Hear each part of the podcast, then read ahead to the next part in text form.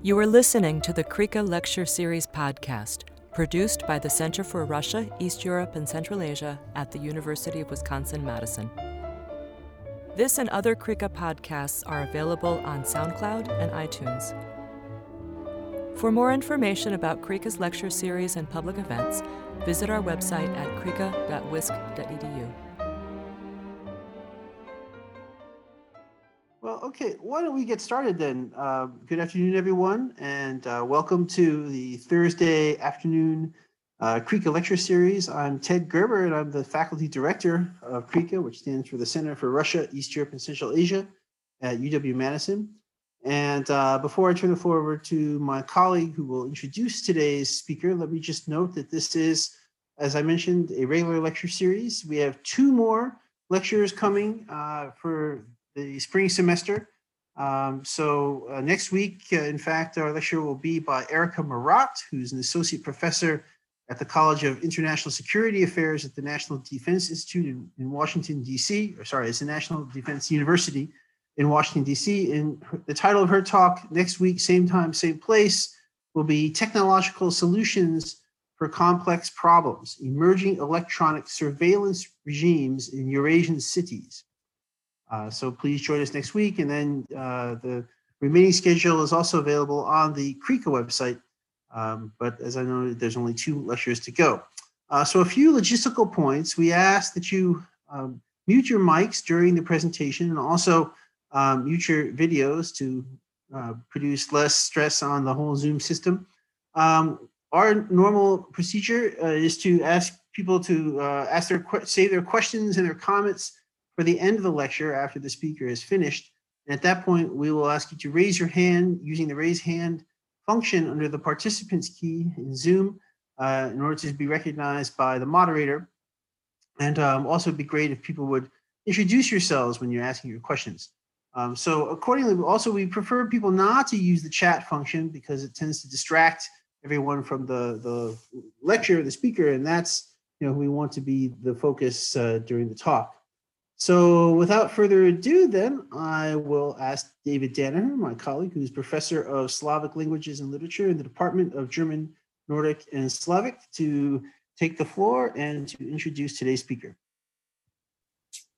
Thank you, Ted, and thank you, CREECA, for organizing this lecture. This is the second talk that we've asked Dr. Forrester to uh, give at UW-Madison. And since we live in the age of Zoom, the necessity, the necessity of using Zoom, we can split those up. So I just wanted to mention before I introduce her that she gave a wonderful talk in the context of my Slavic science fiction in literature and film course. Many of the students I see on the participant list are here for this talk um, at the start of our course on uh, this idea that the Soviet project can be viewed as a kind of sci-fi project. So that set us up really well for the rest of the course. And it's a real pleasure to uh, introduce her for her second talk, which is going to be uh, a little more focused, I think, about uh, translation and names. And I'm, as, a, as someone who's trained as a linguist, I'm really looking forward to this talk. Um, and uh, Dr. Forrester is a uh, professor of modern and classical languages and Russian at Swarthmore College and she herself is a translator of fiction and poetry and scholarly prose from a number of Slavic languages, including Russian, and she's translated science fiction in the mix as well. Um, her current research includes the study of how the Russian technical intelligentsia interacted with science fiction as both authors of it and readers of it. And I should mention, I feel like, uh, Sybil, and I feel like we should just simply uh, hire you at UW Madison because you're also appearing in a third Zoom talk coming up very soon that I wanted to make sure everyone knows about. Um, there is a, uh, a, volume of essays and poetry by the contemporary Russian poet Maria Stepanova that is uh, being published. And so we're having a book launch. CREECA is sponsoring this along with the uh, bookstore that is still in downtown Madison, but is moving out of downtown Madison, a room, a room of one's own. And that book launch and a discussion of uh, Maria Stepanova, and I think Maria Stepanova will be there for that as well, um, and translators of her poetry. And Dr. Forrester is one of the translators of her poetry, among others. Andrew Reynolds is, is here as well um, for this talk and has uh, translated some of the poems. Um, will be uh, will be on May 1st, uh, which is a Saturday at noon, and so you can sign up for that talk as well through the CREECA website if if, if you'd like to. So uh, it's a pleasure to welcome uh, Dr. Forrester back, and I'll turn over the floor to her.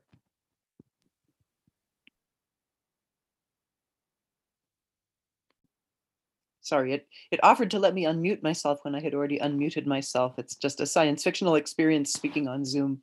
Anyway, thank you very much, David, for that nice introduction. And I want to say what a pleasure it was to be involved in that volume on Marina, Maria Stepanova, which was um, edited by Irina uh, Shevelenko. So lots of UW Madison involvement. So I am going to share my screen and show you all a rather simple PowerPoint just so you can have something to look at as I'm speaking. So, my topic today is about what names in Russian and East European science fiction reveal, and a little bit about the things that they impose on the translator. So, in fact, um, in a lot of science fiction, there are explicit depictions of history that tell how socialism triumphed. So, I'm thinking, of course, about Russian and East European, Soviet and East European science fiction. There is um, the possibility that you could just describe the future and have it be sort of implicit that this happened, but a lot of the stories refer to uh, the era when uh, society, human society, earthly society, moved towards this wonderful socialist future, because of course that's what happens uh, as society evolves according to Marxism. So uh, that is never the novum in the case of Soviet and East European science fiction. So I've pulled up the novum. This is Darko Suvin's term from Metamorphoses of Science Fiction in 1979. And so he has the idea that the best thing for a work of science fiction that is attempting to depict the future in terms of ideas is to have one big future difference, one big thing. And yet, on the other hand, there need to be a lot of supporting elements to the work of science fiction in order for it to be interesting, uh, persuasive. And one of those elements is the names of the characters. So I ask in this in this talk, what can names do to suggest new or different things in the society that we're reading about? So the international names in particular have an implicit message. If we see a lot of scientists and researchers, uh, the technical and scientific elite of this future. And then on the other hand, cosmonauts who are kind of a particular kind of uh, scientific and technical elite uh, combined with this sort of explorer heroic identity. That shows us that everyone has access to the education and training needed, or at least every man has the access. So I'll talk about gender as a separate thing. So there are really three kinds of science fiction that I'm going to consider in this talk. One is the alternative present science fiction. One is near future science fiction that's maybe 100 years out or 200 years out. And then the third kind is the distant future. And it turns out that each of these has a somewhat distinct use of names. And I'll just uh, digress for one moment to talk about the use of names in science fiction in the United States. I think in the United States, names can be less telling unless they point to a non white or non European background. So if I say the name Sikorsky, and you're of an age, you'll probably think of the helicopter rather than the ethnicity. So I would suggest that race may be more of a topic and uh, for science fiction written in the United States than nationality per se. And uh, just refer to examples from the original Star Trek series. And forgive me, I never watched the original Star Trek series. I thought it was silly. Um, it was in reruns anyway by the time I was of an age to be watching television. But um, there really were efforts at first to have even the extras in the background, the people walking by in their uniforms or their mini skirts, uh, reflecting gender and racial diversity, although apparently that faded a bit over time. And in fact, Star Trek, the original series, featured the first interracial kiss on television, a black and white uh, couple kissing. So in the United States, science fiction at least, I think, you see the message of internationalism with the implication of both future meritocracy and future global equality a little more um, variably than in the socialist science fiction that uh, I'll be talking about.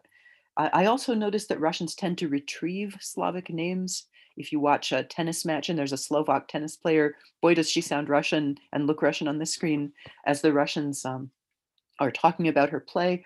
And I was walking down the street once in Russia and the, this is post-Soviet now, past one of those tables where they're selling books. And there was a stack of science fiction books. So I started looking through and one of them was by an author named Roger Ah, Zhelyazny. Gilliasny. This is ringing a bell in an odd way. And it took a while to realize this is Roger Zelazny. Zelazny is the way I had only heard him say the guy was born in Cleveland. And yet they had kind of repolonized him in, in doing the translation. So another question about names, but that's really the author's names. So I will start by talking about alternate present science fiction. And the first example I have here is Alexander Bogdanov's novel, Red Star. So Red Star imagines that our hero Leonid is taken by a starship full of these wonderful Martians to Mars. He's shown the wonderful socialist society on, on Mars. Of course, Red Star, right, because it's the red planet. So the first list of names are the ones that we hear referring to Earthlings, Leonid himself, his common law wife, uh, civil, civil wife, who leaves him rather early on on the Nikolaevna. It turns out they cannot be together because she's a Menshevik and he's a Bolshevik. So there you are. And then a comrade named Ibra, Ibra, Ibragimov, excuse me, Ibragimov, which points to the international nature of the Bolsheviks, Ibragimov obviously being a Muslim last name, and then Leonid's doctor when he returns to Earth after his Martian adventure, Dr. Werner, of course, has a German name because all doctors were German in Russian literature up to a certain point. The Martians, however, have really creative names. So Neti winds up being Leonid's love interest, Menni is the captain of the starship, Enno is another person on the starship, Letta, yet another person on the starship, and Sterni is their um, astronomer, I think. Then Nella shows up and she is Neti's mother. So here are the Martians' names. In fact, not marked by gender in a way that a Russian would recognize. Neti, you might say, sounds a little like Annette, but um, another woman really doesn't sound feminine at all. Nella does. It turns out not only is she Neti's mother, but she works in one of the children's colonies educating the children. So Bogdanov has chosen a bunch of names that demonstrate the point that um, is made explicitly in the text, which is that Martian, the Martian language doesn't have grammatical gender. They don't distinguish he and she. In this, they are like the Finnish language. And if these names look a little Finnish to you, it may very well be because Bogdanov is basing them off names he had heard in Finland. And in fact, the starship, um, their their um, Etheronef, it's called, takes off from a lake in Finland, which is much more rural, and so nobody will be killed by this nuclear um, energy that's expended to get it up into the air. So he's just borrowing a language that um, doesn't have grammatical gender, borrowing names that sound very much like that. In fact, here the effect is one of estrangement i think that that we're we're pondering. How can it be that there's a language that doesn't have grammatical gender when in fact our language does? Much the way our students are perplexed by how a table can be uh, he and a book can be she. Right. Naming plays a notable uh, role also in Karel Čapek's, oh, I didn't put the Hachek on the C, I apologize to everybody. Karel Čapek's famous play, RUR, er er, or um, Rossum's Universal Robots from 1920. This play was really a phenomenon. Besides introducing the, the word robot to languages all over the world, it was playing in all kinds of uh, theatrical capitals very shortly after it originally came out. Here are the names of the characters, not all the characters, these are just the human characters, because the robots have a variety of different names that kind of evolve over time. And so Čapek and readers of Čapek, like um, Ivan Klima, who wrote the introduction to one of the editions of RUR that you can go out and buy, note that the names kind of suggest a wide variety of different kinds of humans. Domin makes you think of um, domination. Fabri sounds a bit like a factory and fabrication. Dr. Gall, resembling Dr. Uh, or rather Galen, the uh, one of the original uh, creators of medical science. Dr. Halle Meyer, a nice German name, who is a nice bourgeois kind of hall owner. Uh, busman, Bussmann is a businessman. This has been shortened and, and handles the finances. And Alquist is um, more of the Tolstoyan, so sounding uh, Nordic. Helena Glory, the heroine of the story, alas, has the name of the the classical heroine that launched a thousand ships, and then Nana, her nurse, comes and has a name that suggests a kind of maternal function. Another important work by Karel Čapek, also in science fiction, is his novel War with the Newts, uh, Válka s mloky, I don't have a list of the names because there are just too many names in that novel, but Čapek devotes a lot of attention to the behavior of various nationalities, and he offers stereotypical scientists who name the newly discovered uh, species of newts after themselves, politicians, and others. So, for instance, the aristocratic British scientists who are unimpressed by a talking newt because his knowledge of the world reflects the contents of the evening newspaper his lower class keeper has taught him to read. So, rather than being stunned that the newt can actually read and have a conversation, they immediately assume that he's not intelligent because he seems lower class. Čapek also does amusing par- parodic transformations of some famous names. So, one Soviet figure mentioned in the novel is Molokov, which resembles the Czech word for newt or salamander, mlok, but also clearly recalls the Soviet politician Vyacheslav Molotov, best known for his cocktail. And the newts uh, supposedly wind up worshiping a statue of Moloch, again, a deity named in the Bible, but again, one whose name recalls the, the Czech and also the German names for salamanders. The novel's initial action seems to emerge from a humorous misreading of the Czech Captain Vantoch as a Dutchman named Van Toch. And the idea of a Czech sea captain is amusing in itself, since the country only has land borders and no coastline, at least not until much later in the book.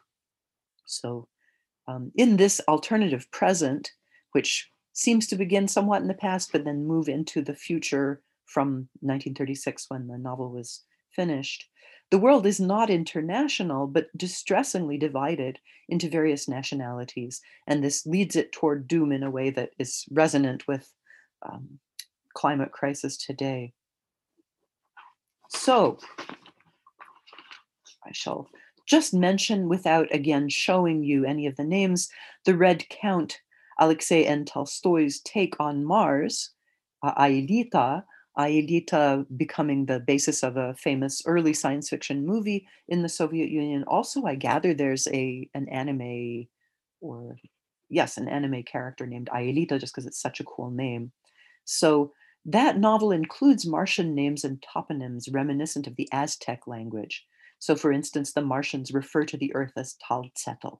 So that sort of TL um, phoneme that occurs in Aztec toponyms. Some of the other Martian names are not, uh, not quasi-Aztec. So the Earthling hero we see at one point pondering the etymology of Aelita's name. The first part, Ae, meant seen for the last time, and Lita means starlight. And Aelita eventually explains that the Martians and their civilization have indeed descended from Earth people who spoke a language very like Aztec. So the effect on the reader's view of Martian society might be called exoticizing rather than defamiliarizing.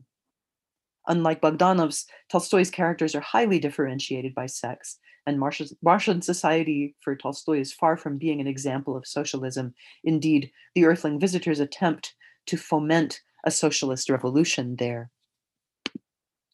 All right, moving to near future science fiction, one very famous example is Slanisław, oh my God, I'm sorry, Stanisław, Stanisław Lem's novel Solaris from 1961. Here are the characters, it's just a few. In this case, they're on a space station, and uh, the ocean, of course, is a character, but the ocean of Solaris, uh, so embarrassed, oh my God. Uh, ocean of Solaris does not have a name. So the narrative consciousness here is Chris Kelvin, One of the colleagues he meets on the space station is named Snout. If you read the first translation that was made directly from French, the name is given as Snow, which doesn't seem to make sense until you realize how Snout would be pronounced in French. It would be pronounced as, sorry, as Snow and therefore the translators just made it easier to read in English. But there's a point in the early part of the novel when um, poor Kelvin has just arrived on the space station where um, he's being introduced to Snout. Uh, Snout is introducing himself and he says, People call me Rat. Or in the in this translation, people call me Rat Face. It makes no sense at all if his name is Snow. Why on earth would you call him Rat Face? But if his name is Snout, it makes a lot of sense. Why would they call him Rat Face? Right? The idea that you have a snout like a rat. Another character uh, in the novel is named sartorius which means tailor in Polish. And um, even though it's been um, transformed into something more English looking in the translation, in both of the translations that are available, uh, nevertheless remains uh, possible to read as a Polish name. Uh, Chris Kelvin's former mentor, Guy is dead when he arrives on the space station, and yet we can tell that it's an Armenian name.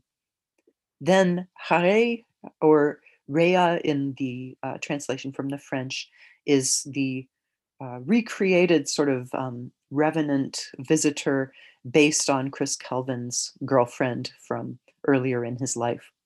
So these names too are showing us a variety of ethnic and national backgrounds. The um, Chris Kelvin, Kelvin in fact seems to be named with a presumably English last name, and it resonates strongly with science because of the use of Kelvin for conveying temperatures in space. Although the name was in honor of someone whose name was not Kelvin, but William Thomson, Lord Kelvin. So Kelvin is named for his Lord name, not his actual name. So there's an interesting kind of double layer to that name. Snout would seem to be Scandinavian. And again, Sartoriusz, uh, Polish, meaning tailor. Gibarian, uh, Armenian, and then Rhea itself might have been a good translation choice because it sounds more like classical Greek. Hare, uh, I don't know what the ethnic background of that would be, but it's yet another um, background. Let me see, did I make a slide for? No, I did not. We'll go back and say that in um, Lem's presentation of solaristic science, we get a suggestion both of a broad and worldwide meritocracy and of a widening community of science, which is gradually joined by members of different nations and groups. So, Kelvin, uh, usefully for uh, his author, sort of decants an awful lot of the solaristic science and the history of exploration and research on Solaris for the reader. So, so in order to give us this information, Kelvin just turns out to be somebody who likes to tell us, and he cites all of the scientists and explorers on Solaris. So the names start off with a range of English, German, French, and other European names, such as Ottenskjold, Shanahan, Civitovita. Then some Polish and Russian names get added to the mix. And as you go through the book, you start to have more names that are not standard or recognizably European, it ends up with Faelenga, Ko and Min, Ngyala, and Kavakadze. So we've moved quite far afield from Europe with the suggestion that non Western scientists are getting included in the project, perhaps in parallel to the expansion of the scientific community in the 20th century. And this adds verisimilitude to what is, in any case, a very persuasive display of pseudoscience. All right, here are just a few names briefly from Lem's Tales of Pirx the Pilot, which was from, to move this to see, 1965. So these are the names of fellow students at the school where Pirx is studying to be an astronaut. That one looks German. Maybe that one's Czech. Brendan sounds Irish, perhaps. Matters sounds British somehow. Grotius, one of the professors, perhaps uh, Swedish. Marinus, sim- similarly, um, that us ending being rather typical of Swedish names. When Pirx actually gets onto his first mission and is sent to the moon to help investigate a mysterious couple of deaths, we discover that there were two um, scientists on the moon from Canada whose last names were Challier and Savage, so presumably a Franco Canadian and an Anglo Canadian. So here's Lem carefully giving us both, both varieties that we would expect from Canada. On the moon, Pirx also meets um, people named Lang, Langner, Ganshin Pnin. Uh, I don't know whether that's a little Nabokov reference, and Animtsev. And of course, then there's Pirx. What on earth does Pirks suggest? I think Lem is just having fun here, although I don't know Polish. Maybe there is a word um, in any case. Right. Um, the Strugatsky's novel Far Rainbow is interesting in giving a similarly mixed group of explorers and scientists on the planet Dalekaya Raduga. So numerous Russian names appear alongside international ones. The starship on which Leonid Gorbovsky, who's a favorite recurring character of the Strugatskys, is the captain. I think his co-pilot is Mark Falkenstein. And then Mikhail Sidorov is the main administrator on the planet of Far Rainbow, um, Gorbovsky tells Falkenstein when Falkenstein starts speaking Japanese so that Sidorov won't understand him, no, you can't do that. He already speaks Japanese. So there's reference already to people knowing languages that you might not expect them to know. Of course, um, Arkady Strugatsky spoke Japanese very well and translated Japanese science fiction too. There are two dueling physicists on the planet of Far Rainbow whose exploits eventually seem to lead towards destruction of the planet. So one is Etienne Lamondois, sounding very French, and the other is Aristotle, presumably a Greek. Here are some minor characters, again with ethnically interestingly varied names. So the um, the novel shows a future in which people from quite various backgrounds mingle and interact. They keep their national origins and their original languages while they're nonetheless able to speak Russian because it is Russian science on this planet and technology and exploratory energy that have brought them there. Sometimes the characters also come with a stereotypical feature. So Ali Zadeh has a hooked nose, which in one scene gets punched. So again, as in as in Chekhov, if you have a, a rifle on the wall, it has to be fired before the end of the of the play. In the Strugatsky's collection of connected stories, Noon 22nd Century, Poldien 22 век, from 1961, they set up their universe, which is known to fans as the Noon Universe or Nooniverse if you're extra cool. Uh, the story begins on Mars with, or the stories, I should say, begin on Mars with four characters. Three of them are Russian speakers, but with different backgrounds. Uh, Novago, Mandel, and Opanasenko, sounding very much like um, a Russian uh, Soviet Jew and a Ukrainian. And the fourth one is a Canadian whose surname is Humphrey. Then we have a f- number of stories set in a school uh, where Tsiolkovsky, there's a statue of Tsiolkovsky in the lobby of the school, and the various uh, characters in the school have many, uh, many of them have Russian names, but also there's one named Nguyen Phu Dat, who is Vietnamese and moreover has his name in the proper order. Uh, Gurgenidze, a Georgian. The um, in another story, we meet Walter Suronyan, who I don't know, is he Anglo or Armenian or maybe both together? And the preponderance of Russians remains throughout the collection. And indeed, in most of the Strugatsky's work, it's generally set in Russian space when it's set on Earth. But there are usually a few characters from somewhere else. So once out in space, a member of the crew named August Bader speaks Russian, but he throws in an aber, now and then to remind us of his German background. I'm not sure that's the word that would stick if you were a native speaker of German. However, um, he has this little verbal tick that reminds us of uh, translation theorist David Bellos's suggestion that including a little token of foreignness can give the reader the delectable sense of reading something in a foreign language. In the Strugatsky's Roadside Picnic, to wind up the Strugatsky's part of the story in uh, published in 1971, it's presumably set in Canada, given the bits of surrounding realia that are provided. And the novel has an opposite distribution of nationalities to the usual Strugatsky distribution that befits its location. So the names are mostly Anglo and French, uh, occasionally more exotic than that, with only one or two Russians. One of the characters, Kirill Panov, is uh, almost the only positive character in the novel, of course, and he's a lasting inspiration to the main character, Redrick Schuhart. Even after Panov's death, his scientific papers continue to appear in print as if to underline his engagement with genuine scientific progress, unusual in a novel that tends to be cynical about his, its human beings. So, in almost all these cases, we're meant to perceive the national character of the names and to read the mix of identities by seeing this future society as much less nationalistic and much more cosmopolitan, even in the case of the very negative depiction in Roadside Picnic. So, in socialist era science fiction, again, the obligatory multi ethnic starship crew can convey an adequate enough suggestion that we're reading a story from the socialist future and if in the story the characters speak Polish or Russian, but also know Western European languages, especially English, French, or German, then this stresses the high level of education of this future as much as the historical and scientific importance of these Western European languages. So there's a sense of a, a, cultural background that includes language as well. So this use of names, this kind of, oh, sorry, forgive me, I changed the order of these.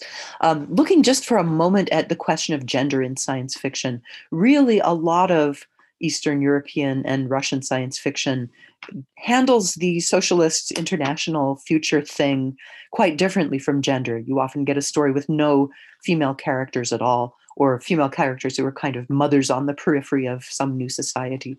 But I want to mention Olga Larionovna, Larionova's story Obvinenie, which Mira Ginsburg translated as Temira. Temira is the name of the little planet on which it's set. And Larionova has a number of names that show up. Fevrier, who's the captain of the small starship doing the exploration, Bayarinov, obviously Russian name, who is assigning them a new crew member before they leave Earth, who is Groning. They refer to him as Grog, again sounding like a Scandinavian last name. Uh, Bustamante is mentioned, Tasaburo, to me sounding Japanese, is mentioned. Another member of the crew is Reggie Scott. So they get to this planet Temira. They meet the locals who are an interesting, very small variety of human beings. I won't spoil the plot for you. You should go and read it. It's really a very good story. They can't say their names. So one of the characters winds up being kind of named Ixi. But in passing, Reggie Scott refers to the time when Abakumova and her party froze to death on an asteroid doing an expl- uh, exploration there. So even though this crew is entirely male, there's reference to a woman, right? We know as students of Slavic languages that that ah at the end is conveying her gender. So it shows up in some places. Larionova is one of maybe five women who were writing science fiction in the Soviet era. And since I'm talking really about the uh, influence of Soviet and socialist ideology on the use of names. I'm sticking to that period for the most part, but I do want just to refer for a moment to Viktor Pelevin's wonderful kind of anti science fiction novel, Omon Ra from 1991. The um, characters' names, these aren't all of them, but I'll just quickly run down some of them. The crew of this spaceship that is supposedly going to the moon but winds up being a deception located in an unused metro tunnel. Sorry if that spoiled the novel for you. Um, including Ivan Grechko, Otto Plusis, Plutsis with a um, Baltic name, Syoma Anichkin, who's a good Russian boy, Dima Matyushevich, and then the hero of the novel, Omon Krivomazov, whose first name is completely impossible for someone who was um, of an age to be an astronaut in the Soviet period and whose last name crookedly recalls the Karamazovs, then the names of, uh, so anyway, the point about this is that you have a, a kind of stereotypical uh, variety of ethnicities from the Soviet Union who are represented in the crew. Indeed, they're almost chosen for their ethnicities in addition to their other characteristics. Here are two of the really hysterically silly names of the people running this supposed space program that turns out to be an anti-space program. Bamlag, Ivanovich, Urchagin, just horrible. Pradzer, almost, um, and Pidarienko, right, almost obscene names, uh, not hard at all to turn into something that you wouldn't want to say to your grandmother. And then Pradzer's patronymic here is Vladlenovich. That also tells us what his age is. His father was born around the year that um, Lenin died. So you have names like Vladlen or Vilyan, or Ninel for women that um, memorialize Lenin. So Vladlen himself, Pidorienko, would have been uh, from a generation as identifiable as Winston in um, Orwell's 1984. Then uh, finally, at the end, when uh, uh, Omon has discovered what really is going on here, he lists a number of uh, cosmonauts, supposed cosmonauts, who are also located in in the parts of the metro where no one gets to go. One of them, for example, is Jambul Mezilaitis, which again is an almost impossible combination of ethnic qualities in the first and last name. So um, Pelevin is definitely not writing the kind of science fiction that I'm talking about, but his play with the names depends on the reader knowing the uh, the standard way that the names are used. All right, I'm going to now move into distant future science fiction. Here is uh, just a small selection of names from Yefremov's famous, famous, famous, famous novel Andromeda Galaxy or Andromeda Nebula. Dar veter veda kong Erg Noor Niza Krit Mven Mas. So it turns out in this future, which is thousands and thousands of years in the future, people handle their names in a very different way. They choose their name when they enter adulthood, they choose names that are meaningful to them. Um, Dar Vieter to me really makes me think that um, this was read before the Star Wars movies were made and Darth Vader is maybe the best of the names in all of the Star Wars movies. Star Wars movies, even better than Darviatar, which of course means gift wind. So interestingly, the name doesn't have a genitive in it. It doesn't have a standard name ending. It really suggests we've moved into a future where people are quite different from the way we are.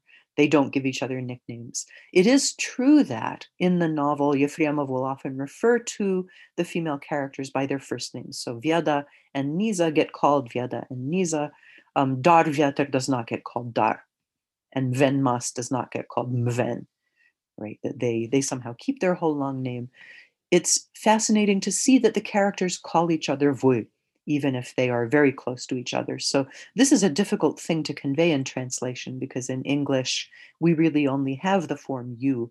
There is, of course, the form thou, thy, thee, but I think that most readers today would perceive that as a more formal form because they would know it from Shakespeare and possibly from the Lord's Prayer, which seem like more elevated forms. So unless you're reading um, D.H. Lawrence, right, it's not a an informal form you're likely to run into. So Yefremov has come up with this really defamiliarizing view of the future.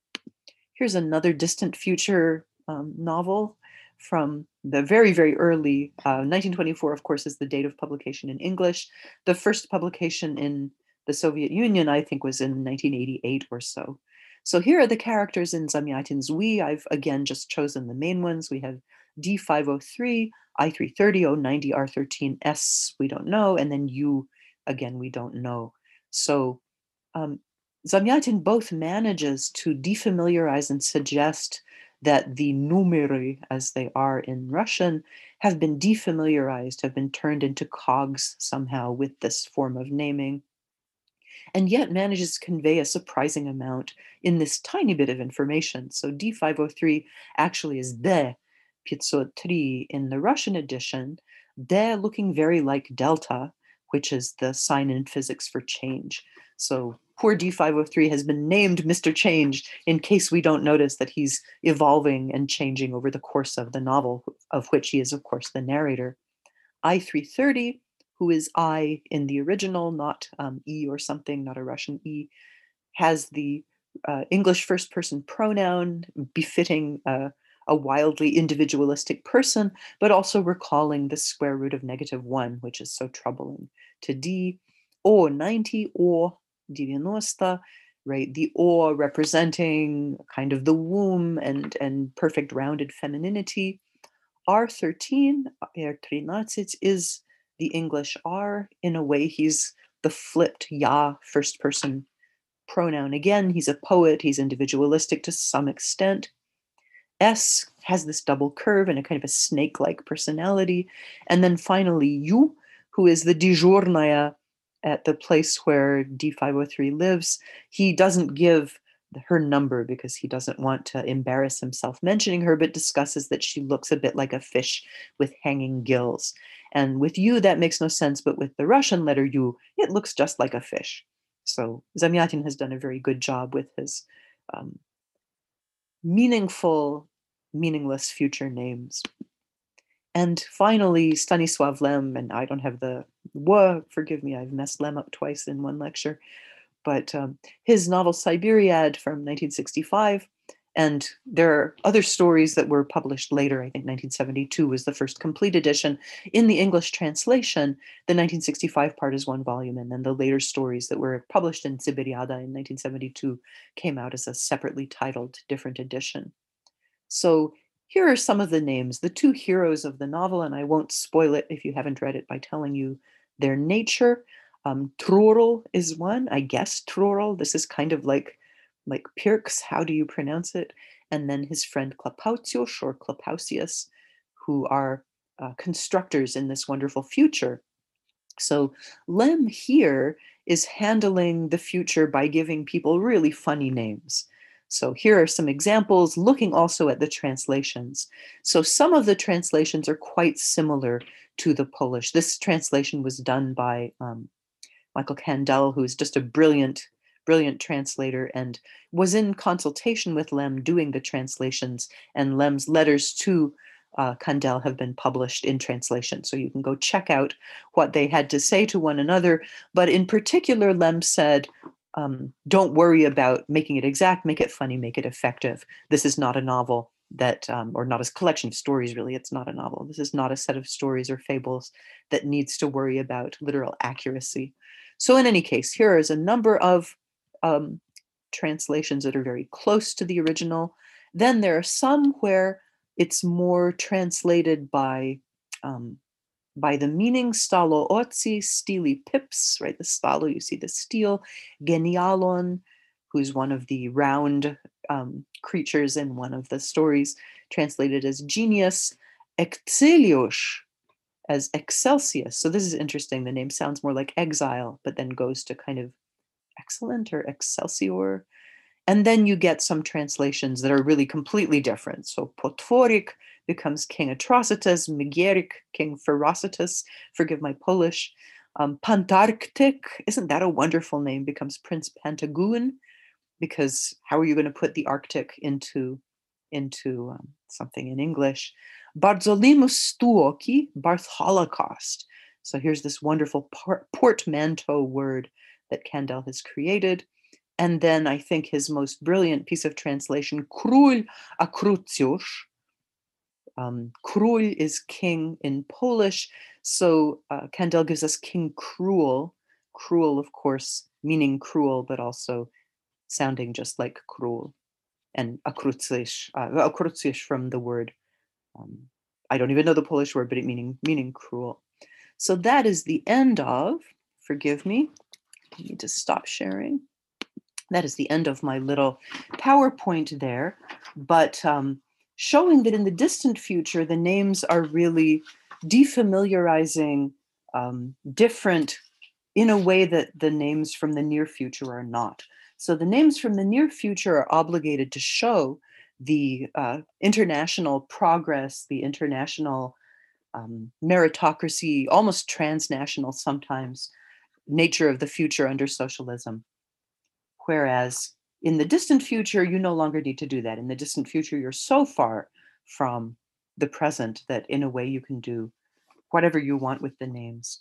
So, one challenge for the translator is to bring across as much of this information as possible. And so, from time to time, I've mentioned how much it was possible to bring across and how much there wasn't um, wasn't necessarily Uh, using names to show internationalism, transnationalism, or post-nationalism in a text works because we're used to reading names for signs of ethnic and national belonging.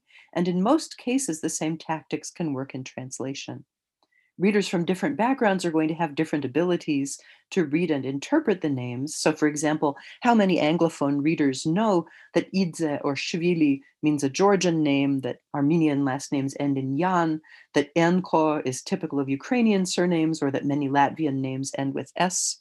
How many people will know that? Maybe not, maybe not so much.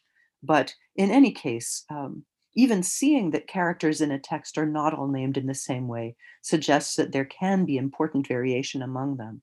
Socialist internationalism can map nicely onto Western liberal ideas of social fairness and access to professional advancement, even though not all Western science fiction strives to express those ideals.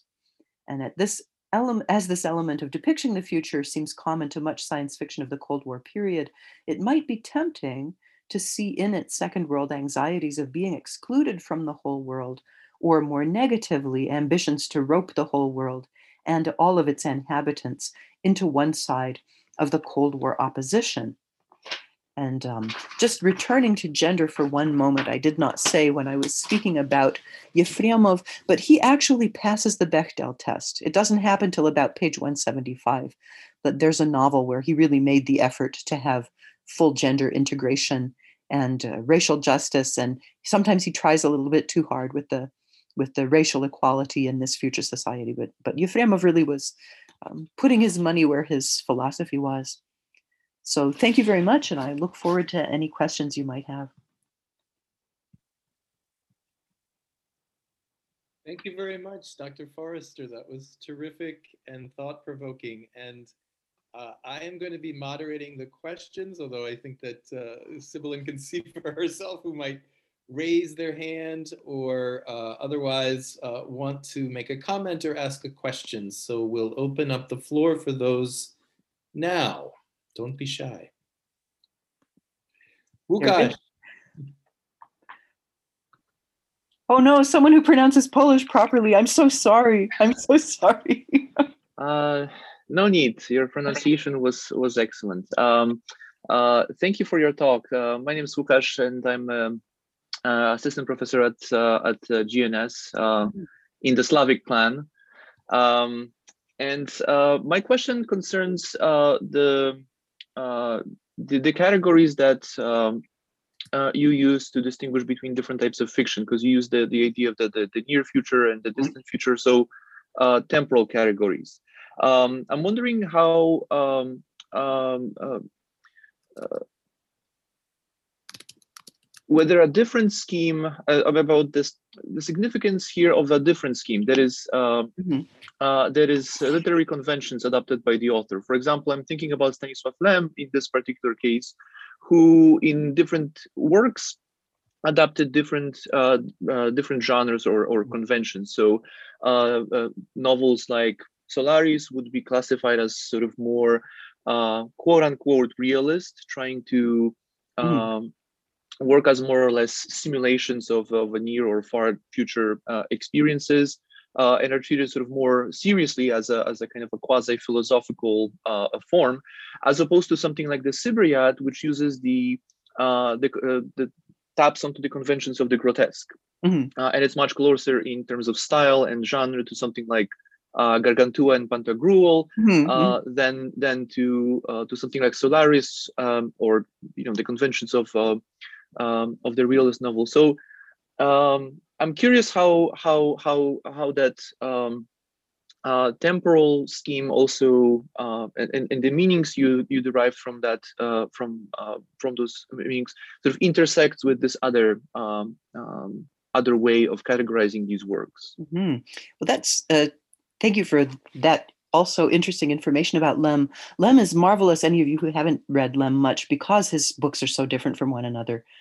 And so, absolutely, I think it's significant that Cyberiada, the subtitle is Fables, right? And it, it's not, is it Bajki? Bajki? I'm trying to remember the Polish name, although I have, I have a copy, I just don't have it at home, sort of decaying on my shelf because the paper is such poor quality.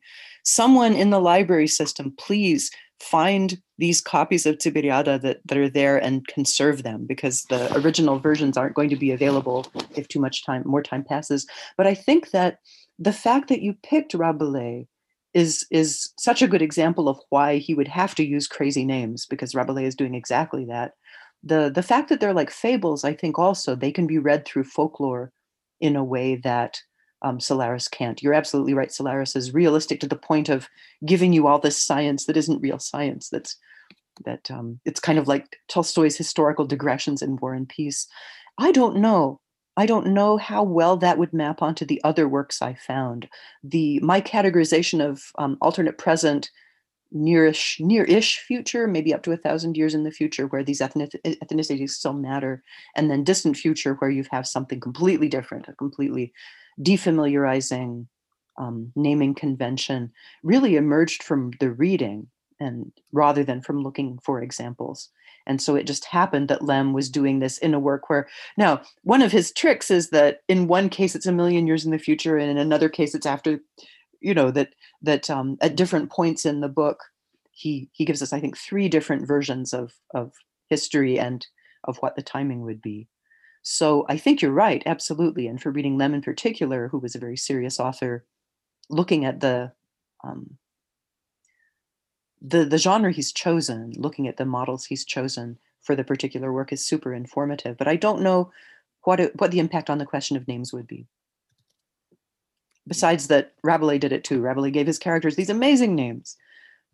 That in fact, there's been a lot of work on the translations of Rabelais and were they adequate and and um, you know uh, I'm trying to remember the name of the author of an article I was reading last fall that I now can't remember, but the idea that um, the translation needs to convey as much of the um, historical content for Rabelais. So, for example, he has a character named Romenaz, and the translator gave some silly thing, but it turns out Romenaz refers to one of the competing popes at the time who had a very large nose. And so, if you were there, you knew, but the translator just hadn't bothered to think about it.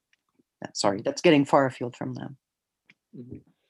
Thank you. Uh, also, as a kind of a, as, as, as, a random comment, the uh, uh, this year uh, it's a centennial of uh, Lem's birthday, and uh, the MIT Press releases a collection of six new translations of mm. Lem's works, and some of them are new, some of them are updated. So that's going to be more um, fodder for your project, I think. Oh, that's marvelous! I'm so glad to hear. Be, wonderful yeah. to hear because um, for a long time lem was my author who would never go out of print for teaching a science fiction course in translation to undergraduates right and and then after he died things started to go out of print so thank goodness mit press has stepped up i'm glad to hear it and well thank you thank you thank you thank you very much uh, Łukasz, for that question uh, I think Brian uh, Kilgore is next. Brian, could you briefly say uh, who you are before a- asking the question? Sure, yes. Um, hey, I'm Brian. I'm a graduate student in Slavic languages and literature at UW. Um, and this was very interesting, and, and I really appreciated kind of seeing all these characters listed out on your PowerPoint. And I was wondering if you had thought about doing, at least thinking about the question of translation and the issues with that, the reverse of taking kind of American or English language science fiction and looking how odd names are translated into Russian at a similar time period.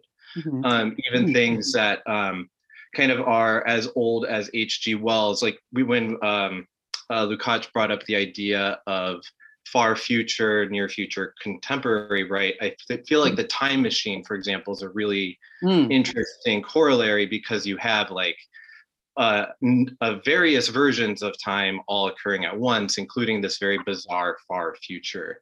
Um, mm-hmm. And so you've got the weird names that show up in there. And I was wondering, and that's a text that also is so early that I feel like it's more likely that it would have been translated mm-hmm. in Russia during the Soviet oh, period versus, something yeah. by, versus something by Asimov, where I'm not quite sure if you have some of those 1950s works being translated mm-hmm. currently. So I was wondering if you'd um, thought about or looked at kind of the the reverse issue of how um, Western works and odd names are translated into Russian at this time period? Yeah, that's a super question. And your example of H.G. Wells is a really good example because he was a Fabian, he was acceptable, he was widely translated and in print until, and still in print, right, in, in Russian editions. So one of the problems there would be indeed who had been translated in that period. So, so in the thaw period, roughly, you know, through the 70s, the ones who were widely available were Asimov and Ray Bradbury, Arthur C. Clarke, and Clifford Simak. And, you know, I don't, to be honest, know where to look for the weird names. So I, I believe that Asimov's Foundation trilogy was considered such a rabid work of capitalist whatever that it didn't get translated until quite a bit later. So Wells would be the place to look. It's a great idea. I haven't done that. I haven't done that. And That's- haven't read I haven't read much of that science fiction in translation, but you're right. It's the same set of questions. and that's such a thank you for saying that about Asimov. That's so interesting that Foundation was seen as this ultra capitalist because that would be his far future. Um, whereas I, Robot, I think, has far more natural, more re- uh, recognizable name structures. Mhm. Yes, and that also I know for sure was translated. So what I know about what was translated is largely what I saw in catalogs when they still used paper catalogs to sell Soviet translations, and I didn't have enough money to buy things at that point because I was a graduate student. But um, but indeed, uh, one wonderful thing about the topic you suggest is that I'm sure all that stuff is online. I'm sure it's all online. I'm sure it's all online from the 1990s because the people who knew how to make web pages at that point were the ones who liked science fiction. And so you can find plain text versions and just copy and paste and then do whatever you like with them without flashing ads and viruses. So go looking now. Go looking now for those translations. Thank you. I, I, I give you the topic that you generously suggested, although I want to see it at a conference.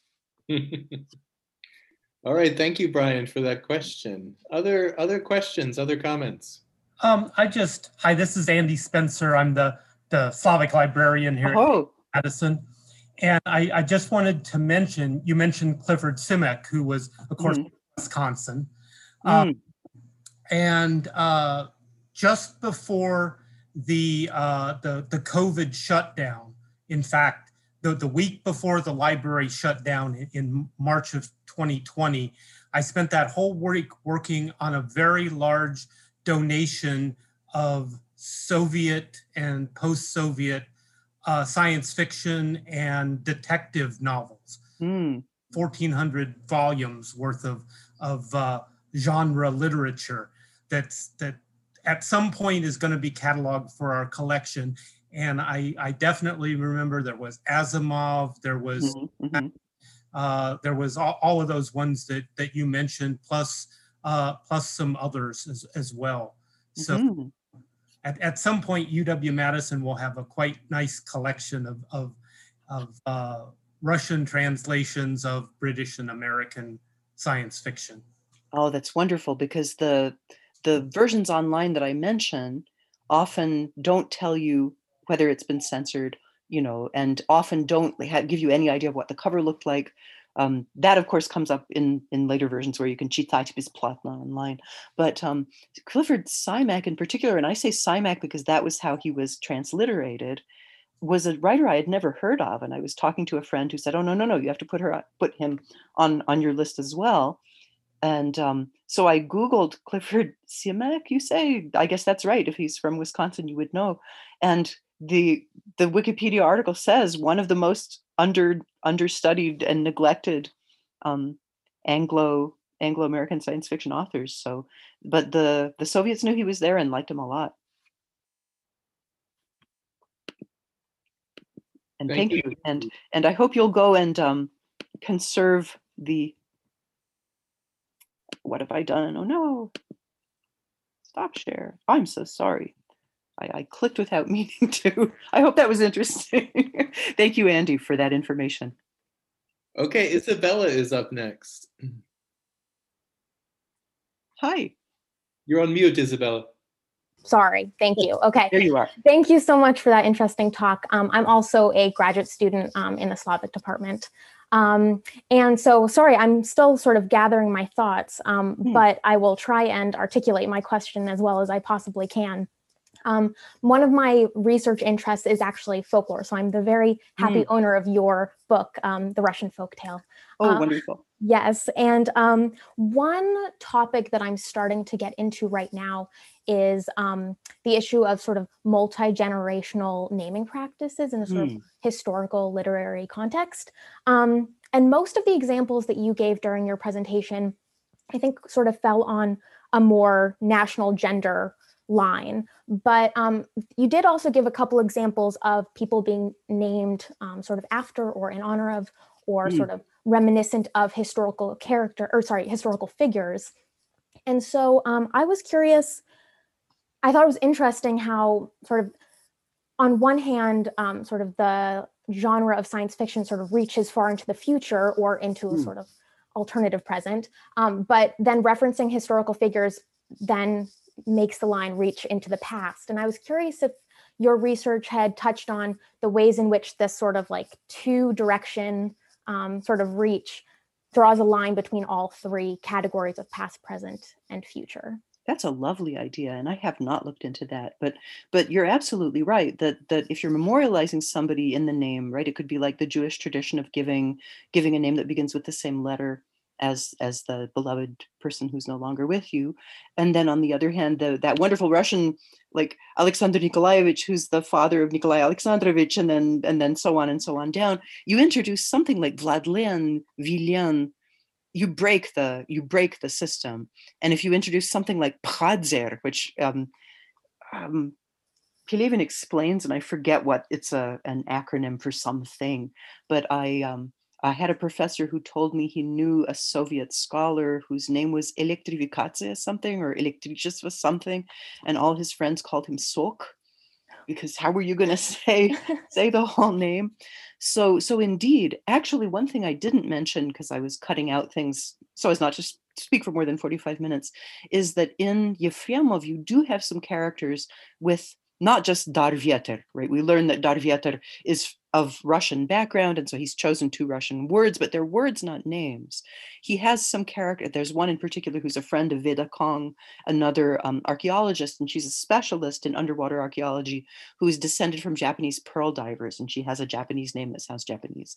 And so she has intentionally held on to this past that's thousands of years before right? Of course, there's still Japan, but it's no longer a separate country and everybody knows different languages and so on. So I love your idea of having points in the future, points in the past, points in the present.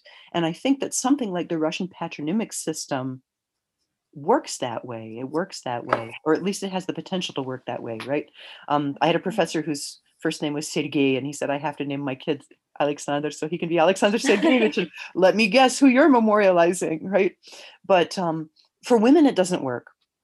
Mhm. So for women, um, you lose you lose the connection unless, in fact, you have the Japanese pearl diver who's who's taken. We don't know, or Akhmatova, Akhmatova, who took her great grandmother's surname as her as her um, pseudonym. So I don't know. It's a great idea, though. Thank you very much. Doesn't work with it. doesn't work with Cyberiad, but Mhm. works in a lot of other things. Yeah, Padzer sounds like Prince. It's true. I think Sinyavsky definitely was being funny, but but Padzer is it is um, an, an acronym for some achievement of Soviet something. So so wonderful, wonderful Thank you. question. And um, props to all of the graduate students at Wisconsin. We've hired three of them over the years to teach Russian at Swarthmore. So. Thank you, Isabella. Karen is next. Sibelan, it's such a pleasure to see Oh, you. Karen, Thank you. glad you're Hello. Thank you so much I for coming out. I wish you were actually here. You know, I know. Thank you. This is such a fun, wonderful talk. Um, the the conjecture about Gropius made me think about Walter Gropius, and um, th- and that made me think about Tolstoy and the Tolstoyan practice of changing one letter, Trubetskoy, Trubetskoy, Mm, yes. Bolkonsky, Bolkonsky, Bolkonsky, and so forth. And I'd wondered if you had looked at that, and if if devices of ch- switching one letter uh, had any particular meaning. If you had looked at that thing, as always, I'm looking at the trees instead of the forest. instead of the forest, but it's a wonderful question. And actually, yeah, Shcherbatskaya, yeah, right. I had a I had a teacher when I was in college whose maiden name had been Shirbitskaya, and it made me think, oh, because I hadn't read the article yet. But um, I think that Lem is making little weird sideways references all the time with his characters' names. And I haven't, I don't know Polish. I haven't read the literature on Lem. I just think he's really cool and have read a lot, but um, a lot in the sense of in translation although I played with the, I got a hold of that Polish edition and I played with the the translations from that. So I um, for example, the last story in Pirx the Pilot has um, our Pirx winds up being the captain of a crapo um, spaceship that's been crashed a couple of times and refurbished, and it has a robot left over from the previous um, expedition, which had crashed, and the um, cosmonauts on the flight had died of um, cold and lack of oxygen. And their names are things like Momsen. so he's using names from to me that really resonate with polar exploration narratives so you can read about the subtext or subtext the pretextual influence of adventure narratives and in the case of the strugatskys for example they they even say we loved kipling. So kipling is a big influence on them but i think another place to look for influence could be these polar narratives. And mommsen to me i want to say i read some guy mommsen who was in one of the amundsen expeditions or something. As far as referring to gropius i don't know. I didn't i don't know about that one but it could definitely be or at least it makes you think um, that okay this is a guy who's creative. So uh, in solaris there's an episode that we get told about from the history of solaristics where a helicopter pilot named andre berton winds up seeing all this weird stuff and he gives a report. If you know andre breton who was still alive at the time when uh, solaris was written the the french surrealist poet then it makes perfect sense that this helicopter pilot is accused of having inhaled a gas that made him slightly um, hallucinate right so so he's definitely doing it all the time and i just don't know enough about the background culture i mean there needs to be a lem encyclopedia there probably is it's just in polish Thank you so much. And thank you for reminding me of the wonderful nostalgia of waiting for Kamkin catalogs. yes. it's weird how much of that sticks in your mind. Yes, indeed. Thank you. Thank you so much. Thank you, Karen. I think we have time for one more question. Does anyone have a final question for our guest speaker today?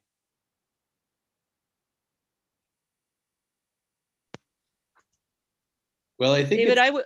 Yeah. Yes, so since I'm, uh, I think since I'm set up the way I am on Zoom, I don't have the hand raise function, so I'll Oh. raise my Oh, actual no. hand. So, someone, um, sorry if I uh, may have missed this when you were talking about it before, but I was wondering, uh, maybe how much of a, I mean, you talked about if the you know the future is uh, you know if it's the near future or the far away future but in your discussion especially of um, Zamyatin's we and i haven't read all of the books that you discussed today but what difference does it make if the future that's depicted is a utopia or a dystopia It doesn't Um, seem to, yeah, it doesn't seem to make a difference. I would say, in Mhm. um, it probably does in the flavor of the names that um, D503, right? We we read names like that and we immediately know. Uh, I think George Lucas's first film was called DHX THX 1138. So he's taking it's like a new license plate versus an old license plate, right? In New Orleans, in new new. Um, uh, we used to have D503 and now it's you know all these digits, but um, so that I think particularly today we we immediately assume that's dehumanizing but i think you could have beautiful names in a in a dystopia right? I'm i'm i'm forgetting many of the names in 1984 but people have perfectly nice names. And some of the names in siberia are beautiful in stories that are really kind of you know, face face palmingly uh, re- revelatory of awfulness. So i don't know i don't know um, it seemed to me that it didn't really make a difference but that's based on the reading i did for this project and not wider reading Mhm, mhm. Okay, and then final, very small question. One of the characters that you introduced, and I'm sorry, I don't remember the name of the novel or even if it was a Russian author or not, was Niza Krit. yes Nisa And, and when I when you said it, I thought of Niza Crete, like not Mm. not closed and I wasn't sure if there was anything, any That's kind of intentional or unintentional pun. no there. that's entirely possible she's this lovely young astronavigator who falls in love with Erg Noor Mhm. right and maybe indeed um, maybe that's why also her name is shortened to nisa rather Mhm. than um, so nisa Krit, that that would in fact kind of fit her personality i'm not sure Yefremov did that on purpose but it could definitely be why he liked the sound of the name together Thanks. yeah thank you Well, thank you very much, Jennifer, and thanks again to our speaker, Dr. Sibelan Forrester, for this wonderful talk. I think we'll read science fiction and watch science fiction t- uh, movies and, and TV shows in the future, and we'll start thinking about the names. All the names oh good All right, everyone have a wonderful Thursday evening, and thanks again to to Sibelan for her coming coming. to thank you for the invitation and thank you all for attending. I, I uh, hope it was hope it was um, interesting and thank you for the good questions.